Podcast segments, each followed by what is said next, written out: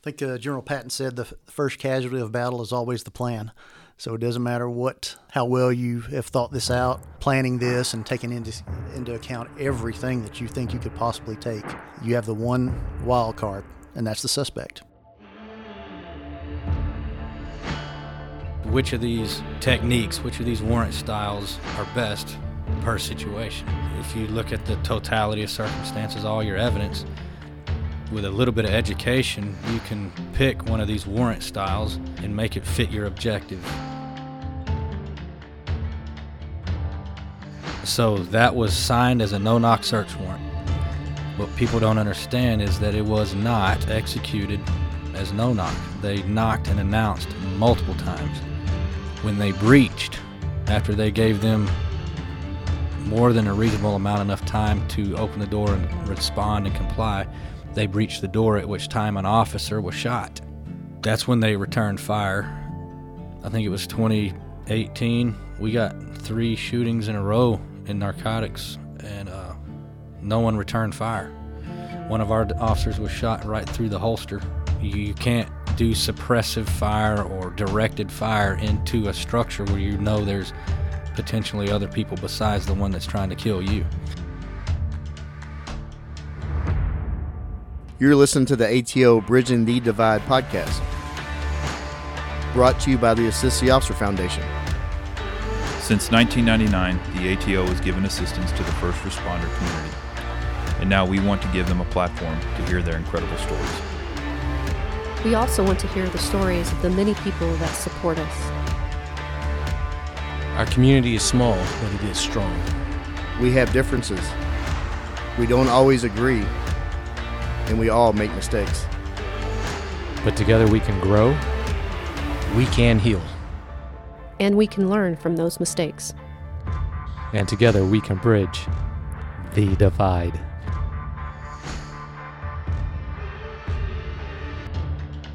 Welcome back, ATO listeners. I'm Joe King. I'm with Randy Aguilar, Detective Holmes, Detective Margie, Detective Green sitting in.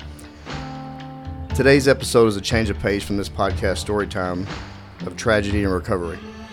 Today we'll be giving the listeners some perspectives on one of the most controversial topics in America today warrant service. This episode will be broken into two parts from two different perspectives from two very high profile units in the police department narcotics and SWAT. The episode is about educating and understanding police warrant service, knock and announce, surround and call out, no knock warrants. The no knock warrant has been front and center for a while, but recently the light became much brighter and hotter with the Breonna Taylor and Amir Locke incidents. But like any incident, there is some controversy and a lot of misinformation. There are a lot of people, both police and civilian, that do not know the difference in the type of warrant operations that are conducted. Maybe these two episodes will help inform, help understand, and just maybe bridge some divides. I want to go give a quick intro to the panel of experts that will be discussing these topics. Matt Baines, y'all have all heard of him from episode five and six. He is currently in narcotics, has been Dallas SWAT also, so he has several critical incidents and he has different perspectives from SWAT and narcotics from uh, these warrants. A name the listener may not have heard in this podcast is Sergeant Jerry Girdler. He has been with Dallas PD for 26 years, seven in Dallas SWAT, and now he's been in narcotics as a supervisor for the past nine years. Sergeant Girdler has seen both sides of the coin with the warrant service, seen the evolution in training as well as a shift in perspectives from the public and the PD on these tactics. Sergeant Girdler, thanks for joining us. Thank you. Thanks for the invitation.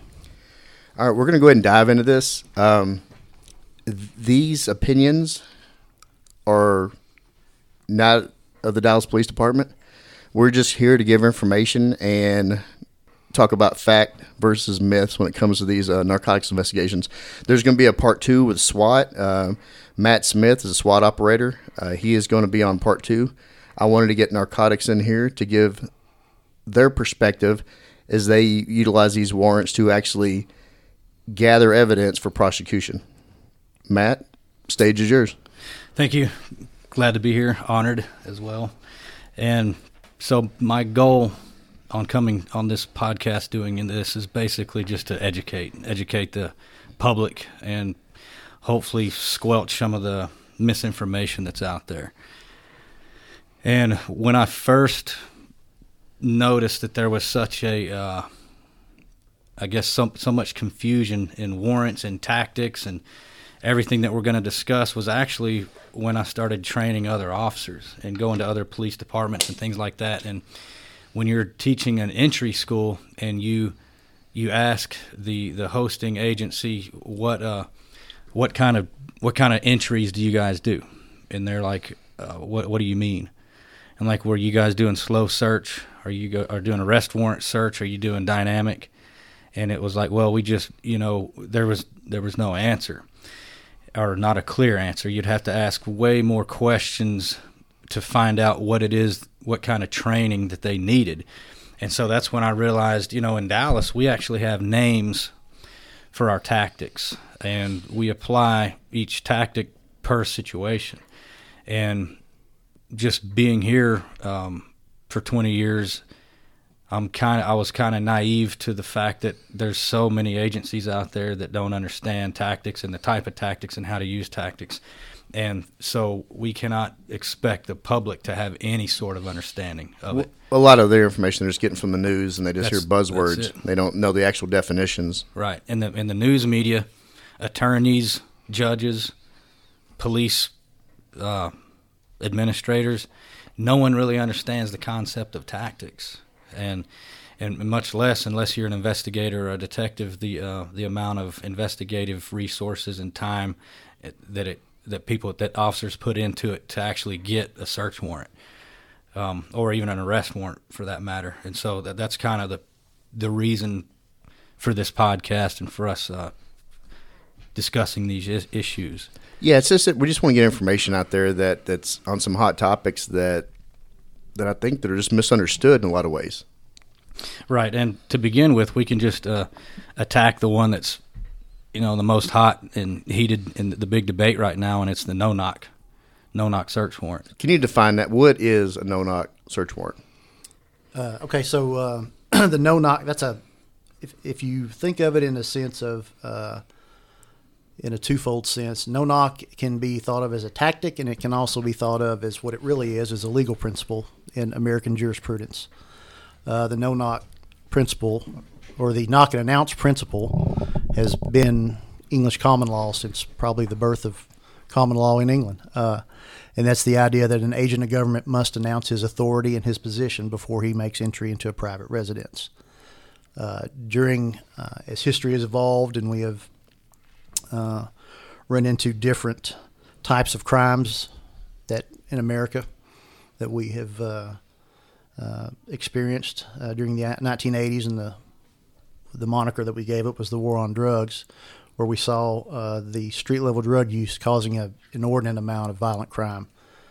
Uh, we began to take tactics that were essentially developed by hostage rescue teams, military teams, and adapted those tactics to uh, make safer entry into places that were either barricaded. Uh, these criminals were much more heavily armed and armed with much more lethal weapons than your average uh, revolver or semi-automatic pistol. We were finding that uh, assault rifles were common. Uh, smaller sub subgun type weapons uh, were common in these uh, dope houses and these uh, dope locations. This is also a time when lots of police officers still carried six shot revolvers, and the modern day semi automatic was more and more finding its way into the hands of criminals. And so the police, sometimes in an effort to use a tactic to uh, gain back that advantage from an equipment uh, standpoint, we've employed those tactics over the years. Why would and what? Why would you run a no knock warrant? Can you explain what the benefits are? Sure. Uh, some of the reasons, uh, there, are still legitimate reasons to this day, uh, is the recovery of evidence.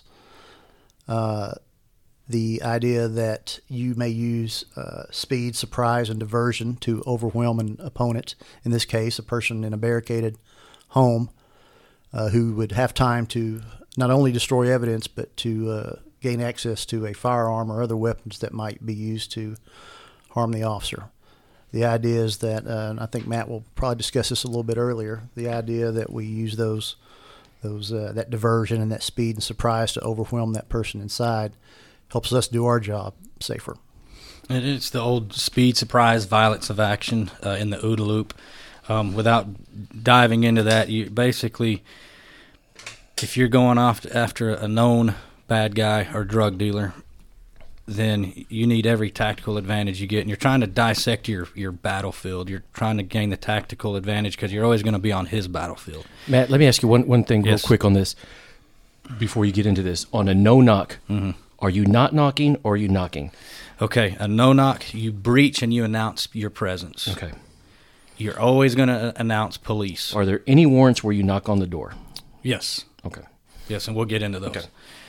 Um, so the the concept behind a no knock is to soften up your target from multiple different perspectives, whether it be front door, back door, windows.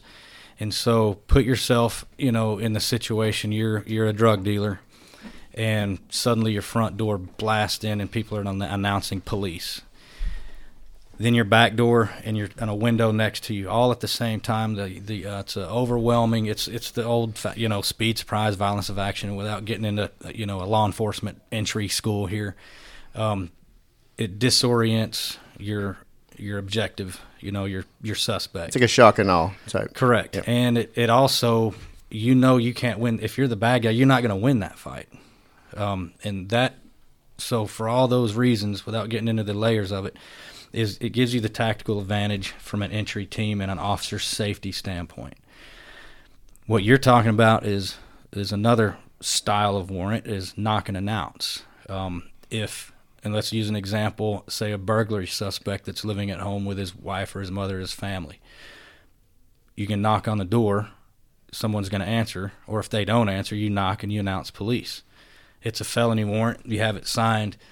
You can, if you have information where you know the suspect is at home, you give them a reasonable amount of time to comply. And if they don't, then you can breach, announce police, and then again give them a reasonable amount of time to comply. But there's no confusion as to who it is that's knocking on the door or that has breached your door. It's the it's the police to serve a felony warrant for robbery, burglary, assault, uh, whatever the offense may be. Um, and then there's the surround and call out, and, and we can we can also talk about these these three ways of executing warrants. Um, Girdler had a pretty good perspective on it, where he says no knock is is not really a tactic. Knock and announce and surround and call out would be more described as a, as a tactic. Now, surround and call out is is where you surround the location, um, and then you make your announcement known that you're outside and you're you demand compliance from from everyone within the structure, and it's a slow, progressive, organized uh, warrant service where everyone comes out. The officers maintain hard cover, ballistic protection, and you call everyone to you with their hands up. What are some of the benefits and uh, disadvantages of doing that? Surround and call out? Okay, it's probably the safest as far as avoiding any sort of conflict. Because when you when you stage on a location, you're concealed behind bal- ballistic protection, and you're using loud hailers, microphones. Basically, the entire block is going to know that there's police activity. You shut down intersections. Um, you make it safe for the suspects, the officers, and the surrounding citizens. That type of warrant, though, would not be as productive in actual getting real narcotics evidence, right? It, it's Correct. it's more than likely it will be gone by the time that person exits and y'all make entry if they exit. And the evidence that you would need for prosecution more than likely would be just gone. Sure, that's that is the disadvantage. Okay. If you want to add, Yeah, so back to some of the case law, you know, that actual knock and announce does not involve necessarily the, the legal requirement that you walk up to the structure, knock on the door, and then, you know, allow for that admittance into the residence. That knocking and announcing can be accomplished again, like you said, from a position of cover with a loud hailer. Uh, that can be used through limited destruction of the structure, whether that means uh, breaking out a window to get the person's attention, to breaching a door maybe, and then pulling back to a position of cover to get an opening in, and to ensure that the person hears you, Or maybe send a ro- like a robot in. or send a, one of the probing devices, a robot, or a camera ball, or, or another uh, technical device like that. when it comes to narcotics, uh, can can you kind of just walk me through how an investigation goes? Because I'm, I'm so what you're describing there. I've actually when I was out in patrol, we had several uh, calls out that ended up becoming barricaded purses, and that's that's what it basically turned into. From a position of cover, we weren't they weren't there to necessarily try to preserve evidence and gather evidence. It was to preserve life and also get uh, ultimate compliance with the person giving up or before they breached. Uh, but y'all, y'all actually were investigating crimes that are going on in neighborhoods, usually from an outcry from a citizen that li- has to live amongst these houses. They're terrorized daily. The neighborhoods are terrorized daily by these uh, drug dealers, and you know I'm I'm well aware too that uh, city of Dallas has no shortage of drug houses. Sure, and what you're describing is your quality of life complaints, and that's a law enforcement term. To where, and anybody out there can relate to this, where you have a loved one, or it's even your own your own house, and next door you have a trap house, and I want to kind of describe what a trap house is. Please. And surrounding jurisdictions, um, they may not full. And this is another thing I learned by training outside the state of Texas, that um, people don't understand really what a trap house is, a true dope house. In in Dallas, we've got uh, hundreds. The the primary the driving force of our complaints that stack up on our narcotics detective's desk are trap houses. So the trap house is a residence in a neighborhood. It's always going to be in a neighborhood base most of the time. And that structure is used primarily for the sole purpose of selling controlled substances. And you know, we can talk about marijuana and how, you know, everybody smokes marijuana and we're get, we're almost we don't even know if it's legal or or not almost in Dallas County.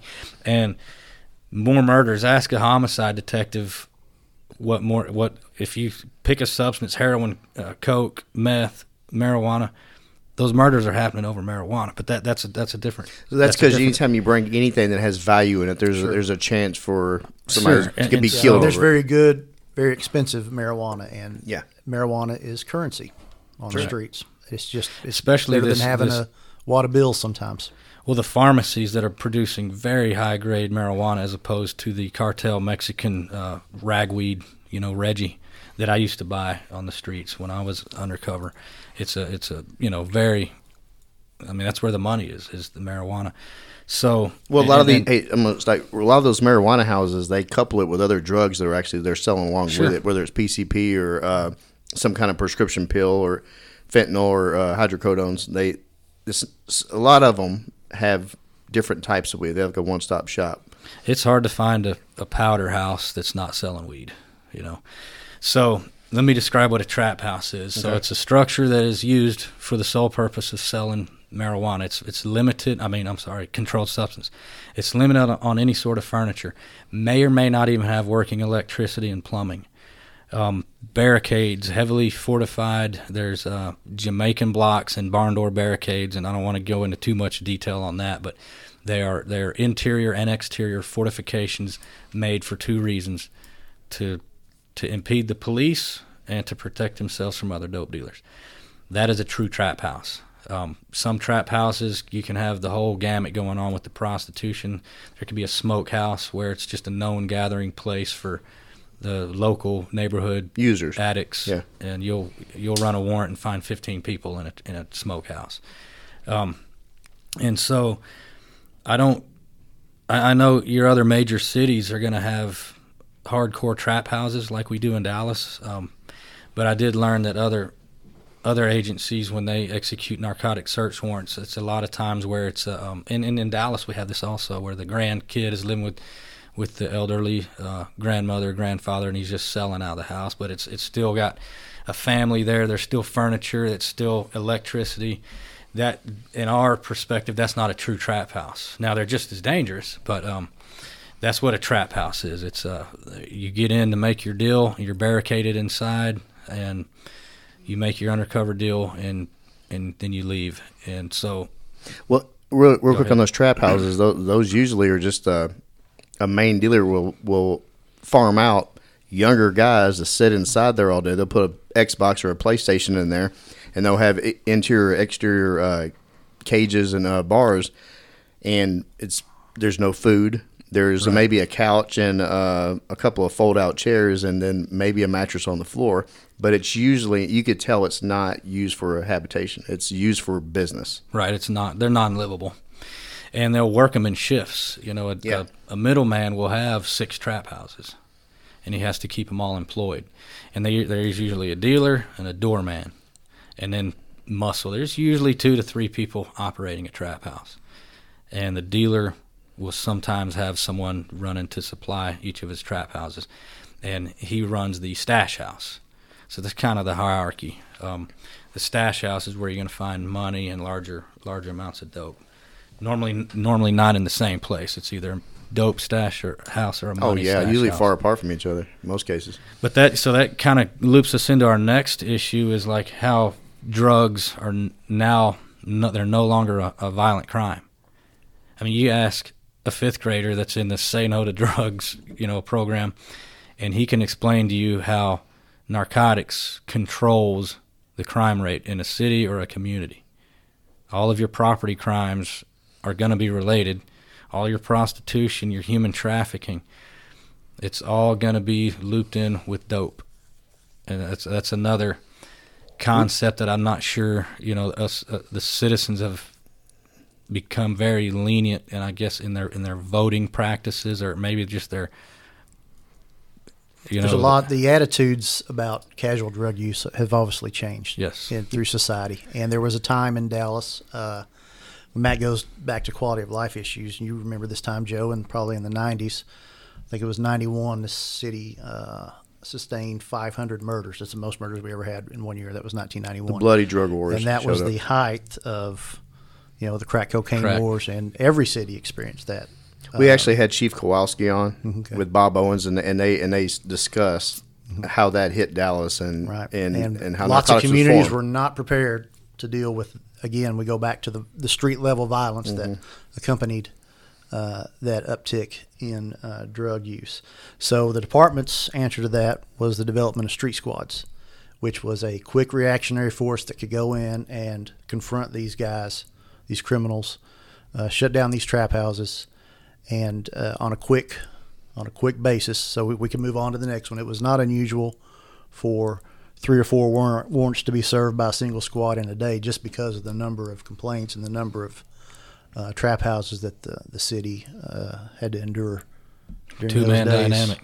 and there was right, and the entry style was very rudimentary. There was not a lot of uh, not a lot of thought given to how we might use diversion and surprise and multiple entry points to uh, gain our advantage. You know, we've learned that SWAT guys and tacticians in police work uh, over the years have learned, unfortunately, through tragedy, lots of times, uh, to try to, you know, adopt some of those better tactics.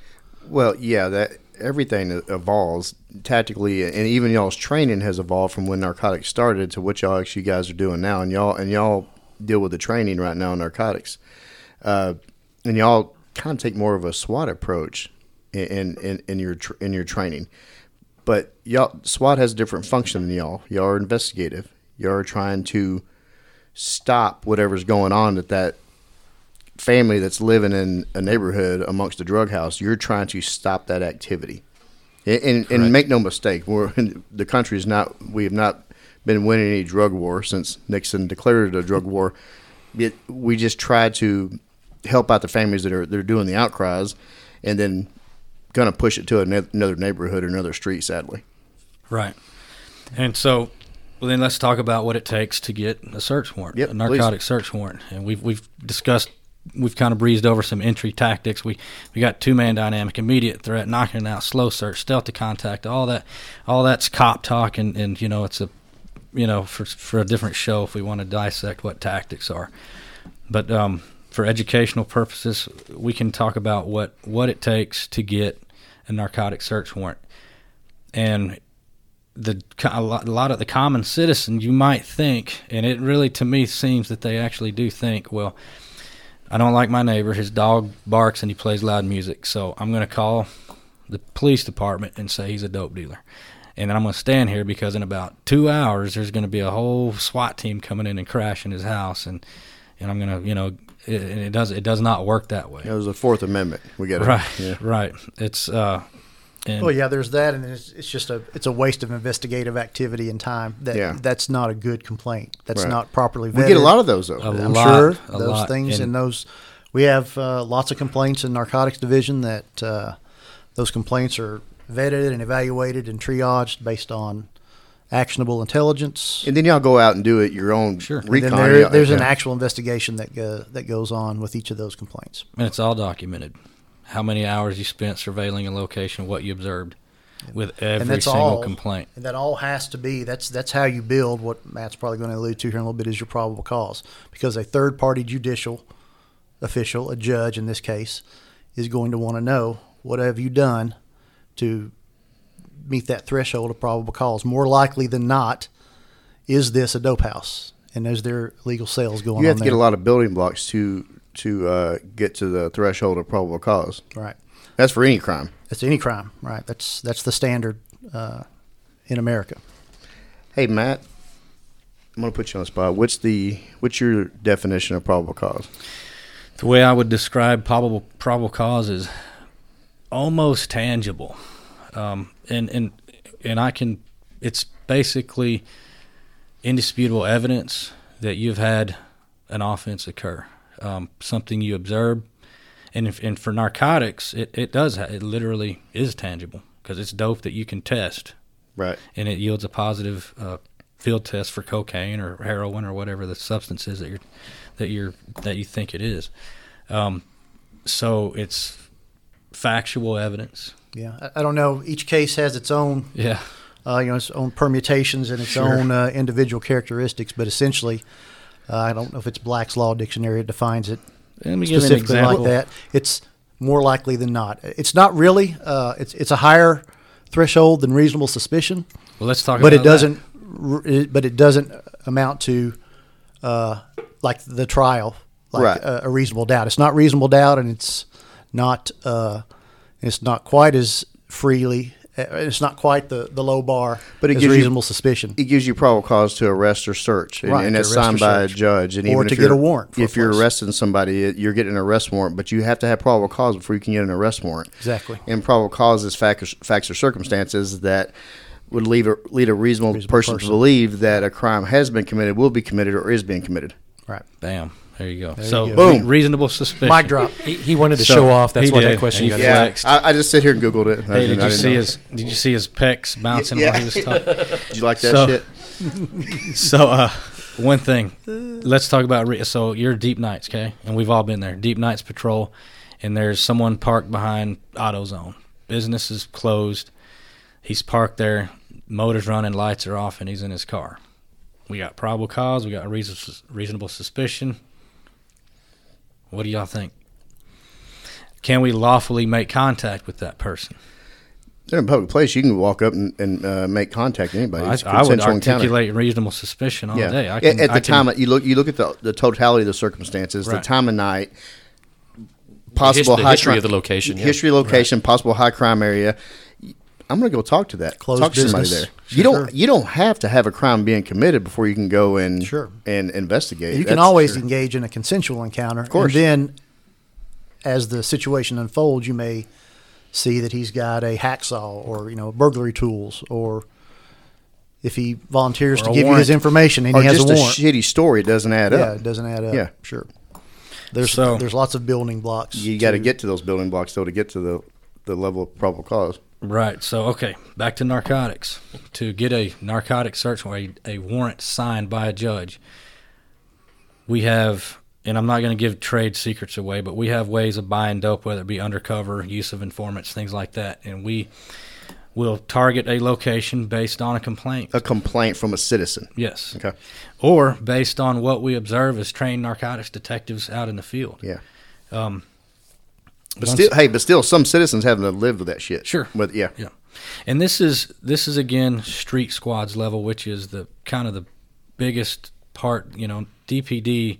It's broken up into different levels in, nar- in the narcotics division. Street squads level is is responsible for those hundreds of quality of life complaints. So you're able to make a buy out of a out of specific location. With that, you bring it back. You have it field tested in, in the presence of a supervisor, every who witnesses the positive result for, let's say, meth. At that point, um, you take your evidence and your findings, you log it in the property room. Um, it stays there until trial or until it gets disposed of. You write your affidavit on date, time, location, who your suspects are, and, and at this point, you're running license plates, doing all kind of other surveillance take your findings to a judge who reads it, you sign it, the judge signs it, and now you have legal authority to execute a warrant on the structure. And the there is a no knock clause. Now let's loop back around to Yeah. no knock warrants. I want you. Yeah, I want you to get into that.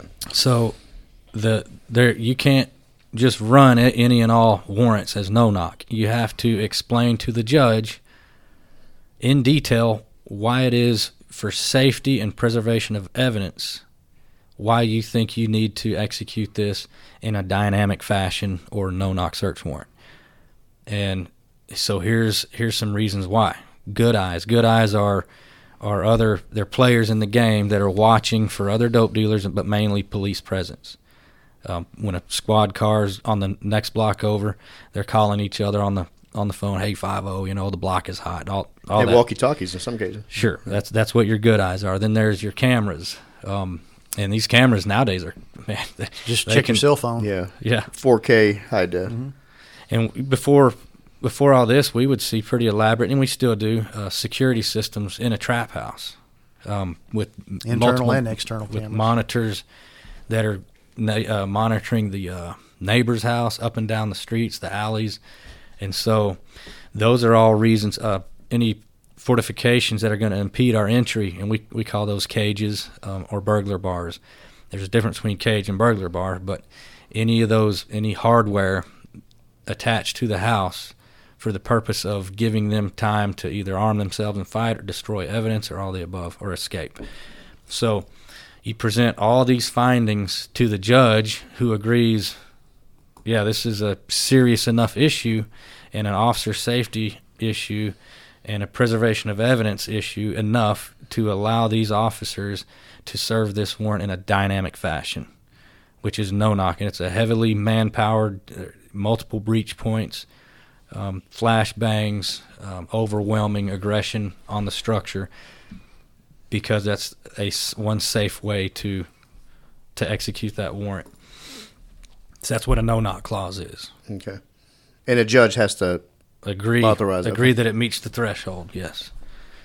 So that's articulated in the search warrant itself, um, and that's basically what it takes to get a no knock search warrant or a narcotic search warrant in general. that No matter how you execute it.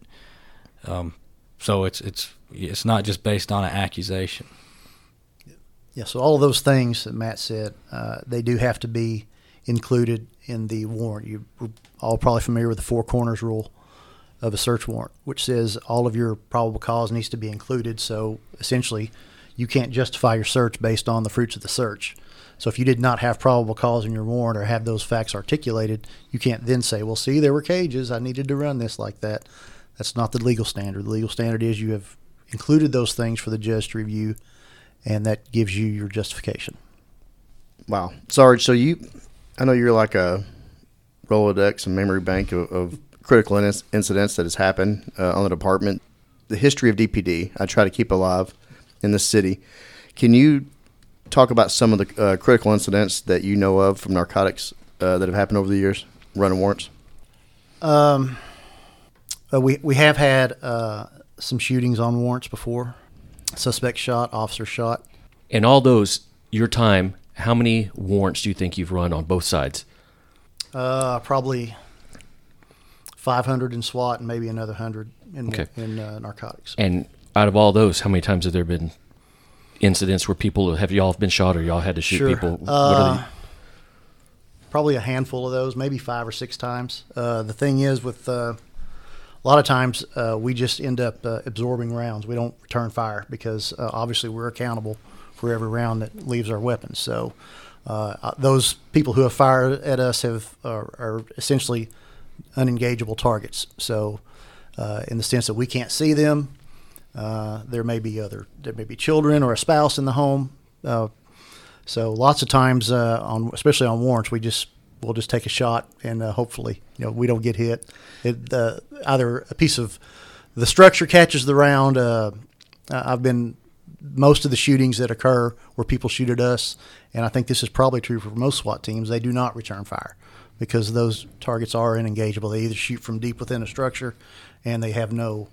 Uh, they have the officers have no way to identify Because uh, some of them just wild, wildly shoot in a direction as opposed to Sure, shooting at a target. That happens sometimes. Well, you know, Claggett brought up that's basically a lot of it went down to hope and luck, right? And that and that's not a really good. it's not a good way to live. Uh, I hope, hopefully, uh, that's not uh, that has not been my experience. Yeah. In in my time, uh, perhaps. Oh, I, uh, I did yeah. some stupid shit. And I look Yeah. back and I'm going, God.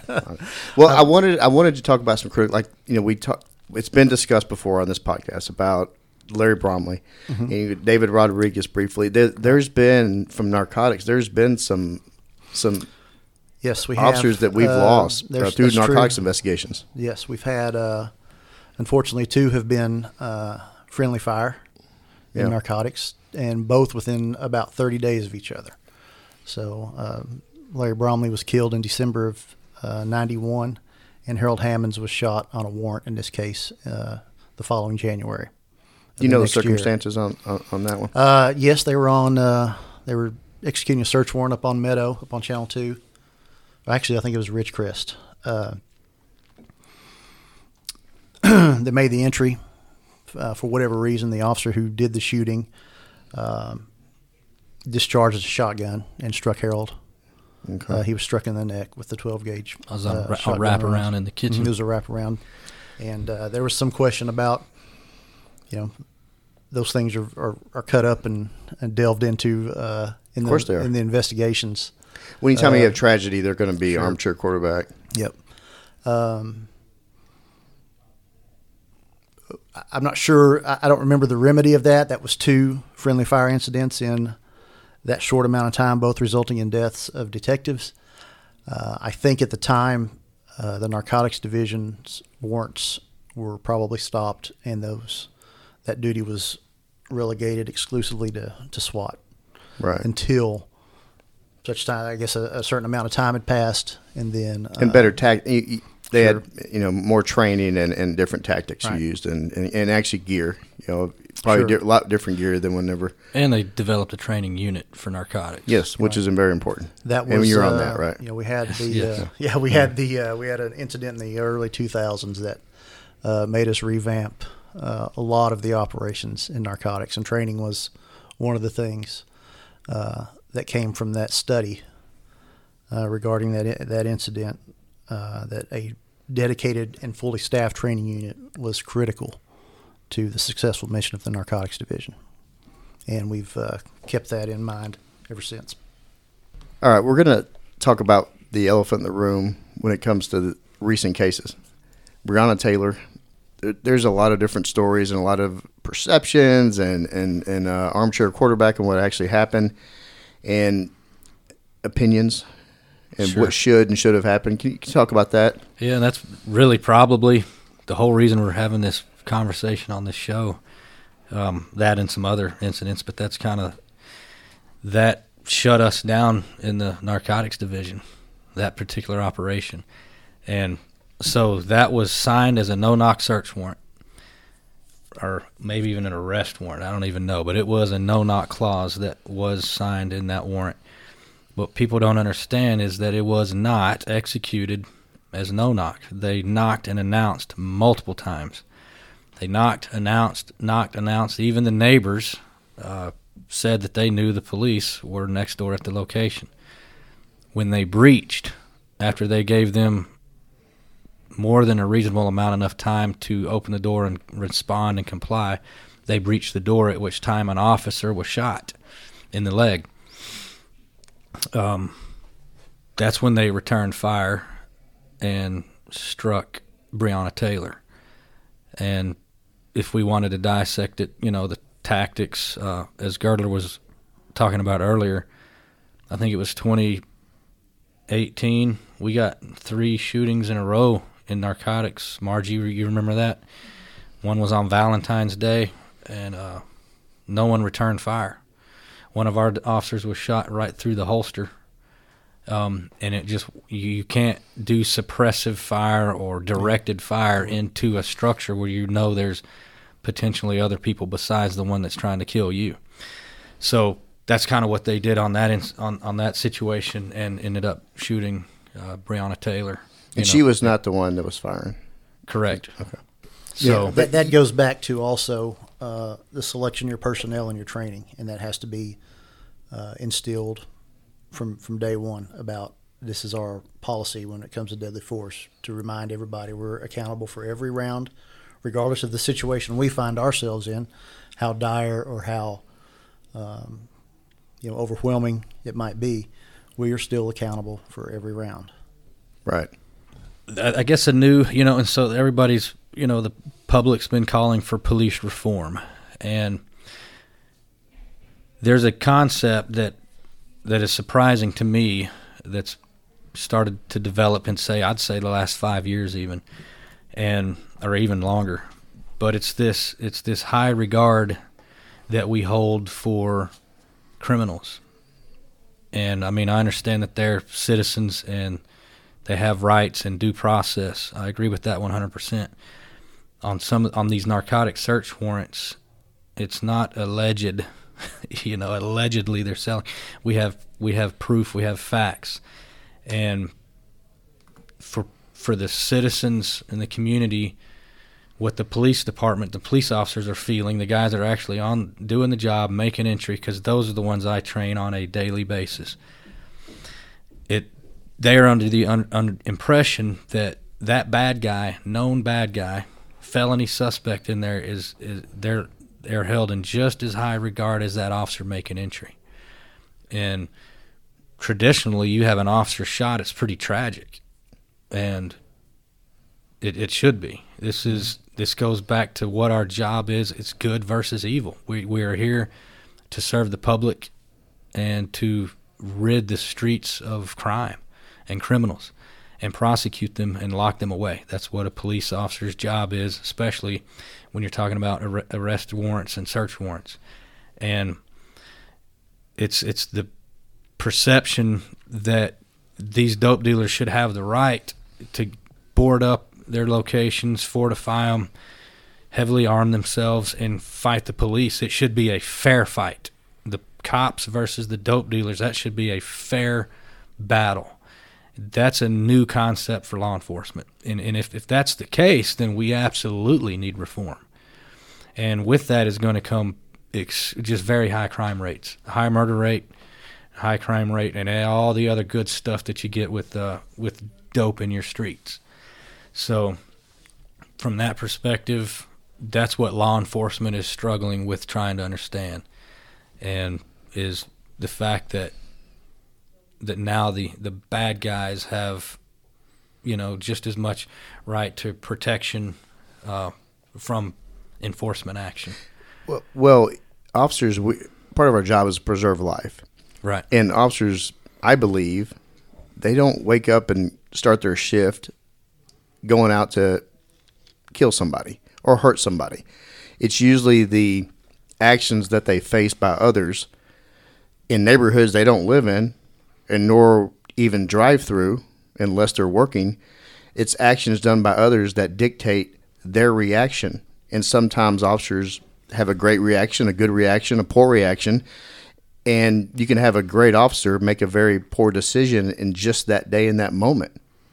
Like you said in your your episode, it, maybe it's what you had for for breakfast, for breakfast right. that day. It you could ten different people could have ten different reactions to the same incident, but I really believe that officers go set out narcotics. You guys go out. You want to go out and succeed in your in your investigation for the person that's given the outcry for y'all to come and demanding the citizens demand y'all come do something. Sure. We have some houses I've seen them. They have they'll have like twenty complaints on the same house in a month, right? Right. And you know, there's all the policies, all the procedures that you can write as a police administrator. It's not gonna. You can't write anything that makes this job less dangerous. And like you said, you cannot control the actions of another person. Look at our use of force policies. I mean, any ground fighter, MMA, any wrestler, grappler is going to tell you the best way to control another person is by the head. And now these officers are just taking beatings because they cannot use the appropriate amount of force just to in the in the encounter immediately. And I'm not talking about pulling your gun out and shooting somebody that won't give you your driver's license, Yeah. um, but it is just becoming. The scales are being more and more. You know, heavily or on the more heavy on the side of uh, the non-compliant. They're I think just because there's- a lot of perception. Yeah, you know. a, I think there's also the idea that any encounter that goes wrong is automatically the fault of the police officer, that the officer did something wrong, and there's just too many circumstances and uh, environmental factors and all kinds of things that come into a citizen police officer interaction. Well, I think a lot of it too is people see uh, critical incidents go on where something unfortunate happens. People look at it as the aggregate of what actually goes on, as opposed to the like you said, hundreds of warrants ran, and you only a handful where sh- bad shit happened. And right? That's, that's what the media loves. Yeah. You know, it's this their na- the narrative. He was on his way to church. Yeah, but there, there's always a you could there, you could always paint anybody in any situation to be you know an angel. When you guys go to these locations, you have uh, it all starts with a complaint usually, unless you know, or you can you can drive by you can drive by a dope house and you could sniff it out just by the appearance. Right. Somebody walking out, seeing an officer in a squad car and and freaking out, running back in. Well, that there's some reasonable suspicion right there. That's when you start working on it, doing these many investigative techniques, whether it's undercover or uh, hell, we do it in uniform. Other techniques that you can do to address that location because something's clearly going on. Right. And and just to conclude, you know, there's to going back to the warrant service. There's no knock. There's knock and announce, and there's surround and call out. Those are your generally your options to serve either an arrest warrant or a search warrant, and and those are all the mitigating circumstances that we've talked about for the past hour. You know, which as a citizen, you know, you t- which which of these techniques, which of these warrant styles are best per situation. And I think, you know, if you look at the totality of circumstances, all your evidence, with a little bit of education, you can you can pick one of these warrant styles and make it fit your objective. If you just kind of understand how it works and what all's going going on into the investigation, the history of the bad guy, the structure itself, the offense. Well, some locations it's you you can't even tactically do like a surround and call out. Right. Right. a third floor apartment. Yeah, you just it's it's not feasible to actually do that to even to uh, to use that option. So you have to go down your checklist and what's the best option for that particular location, right? Right. Okay, we have a lot of information we've thrown out there. Uh, Sarge, you got anything else you want to add? One thing we've talked about is uh, you know a shift maybe in the business process of how we do things so perhaps an investigation can be conducted in a manner that its culmination doesn't require you serving a search warrant. You know perhaps you can identify Sure. uh, perhaps you can identify the suspect through another means and you can uh, get an arrest warrant for him and he can be picked up uh, at a location. Either you can call him out with a ruse or he may be picked up by a patrol officer on a traffic stop. Um, And there's also other investigative techniques that we haven't even gotten into, like your penal interest statement, your social media warrants, all those different investigative tools that uh, can help you positive. You know, the the main problem is identifying people. Yeah, You know, it's that dope house where you go and you knock on the door and there's a hand that comes out of this this hole that's cut in the cage. And that's all you can see is a hand. That's all you can see is, and you do your you do your fifty dollar cocaine buy. Those people, you know, how do you identify them? Traditionally, you would go back, get the warrant signed, write up your warrant, test your dope, get it signed, come back and uh, hit the house, no knock warrant, and the people that were in there and the dope, they get charged. You know, I mean, there's a little more that goes into it than that. Um, you can do like a hand lineup. Get a lineup of hands and pick it out. right. All right. I, I, have- think we look for an easy answer to this question. Yeah. And there isn't one. We're looking for that panacea that covers every situation. Uh, I think when we talked about the, these three types of tactics, they're all viable tactics, and depending on how the investigation goes, I never ever want to take away an option. Uh, to me, uh, a dynamic entry is an option that we that we should should be able to use still because you do get that occasional situation like Matt just described where you have no way to identify the subject that you're looking to arrest. So it may be that the culmination of your investigation ends with a, a dynamic warrant at a place that number one helps you recover the evidence that you have to have, helps you identify the suspect, and it's the safest way to do it for the officers. And I All right. think one one of the things too is that police work isn't easy. It's not pretty. It gets ugly, and we have to follow rules. But the guys in the dope house have no rules, and you know we're we have to work within constraints because of the Constitution and case law. So I think sometimes people forget that we have rules that we got to follow. A burglar, you follow him around, you got to wait for that burglar to break into someone's house, tear some shit up, and then arrest him because after the damage is already done. So it's it's a it's a reactive approach basically. I mean, yeah, and, and y'all's type of investigation. Yes, you're reacting to a complaint, but you're having to do some proactive work to to make and a when, case. And when you have hundreds of complaints, Yeah, from citizens, from, From yes. citizens that live in these neighborhoods. They're not they're not people that live outside or in other states that are that have a megaphone and, and making policies. These are actually citizens that are having to live amongst this this crap. All right, th- since this is a different different type of episode, uh, we're we've got some questions here from some uh, fan, got a, some fangirls here. Um, got a question? Can you make the case without the evidence? and that kind of goes to what Girdler was just saying. It uh, if you if you're able to meet, if you can draw someone out to a meeting location and do your hand to hand with them in, in say an open air drug sale, nine times out of ten we can get that person identified, um, and without giving up any trade secrets. Uh, the the most difficult ones are those trap houses. And those take Right. up the most complaints usually. and they take up the most complaints as far as identifying. They're the biggest people. sore in the neighborhood, right? And that's and they're the most dangerous. That's where your murders and you know th- those are your quality of life issues. Another one. What is what are the considerations in determining which tactic y'all use? Okay, um, I kind of touched on it earlier a little bit. The the structure itself, the location of the structure, um, floor plan, square footage, and there's all kind of determining factors just with the structure itself, surrounding. I mean, and that that includes the neighboring areas, the neighbors, the locations, uh, immediate area. Um, background of the suspect, then we, yeah, then we, characteristics of the neighborhood, time of day, school zones, traffic patterns, The way the Uh, wind's blowing. and we haven't even really be. talked about the suspect. What what's his yeah, his history? background, Yeah. and history.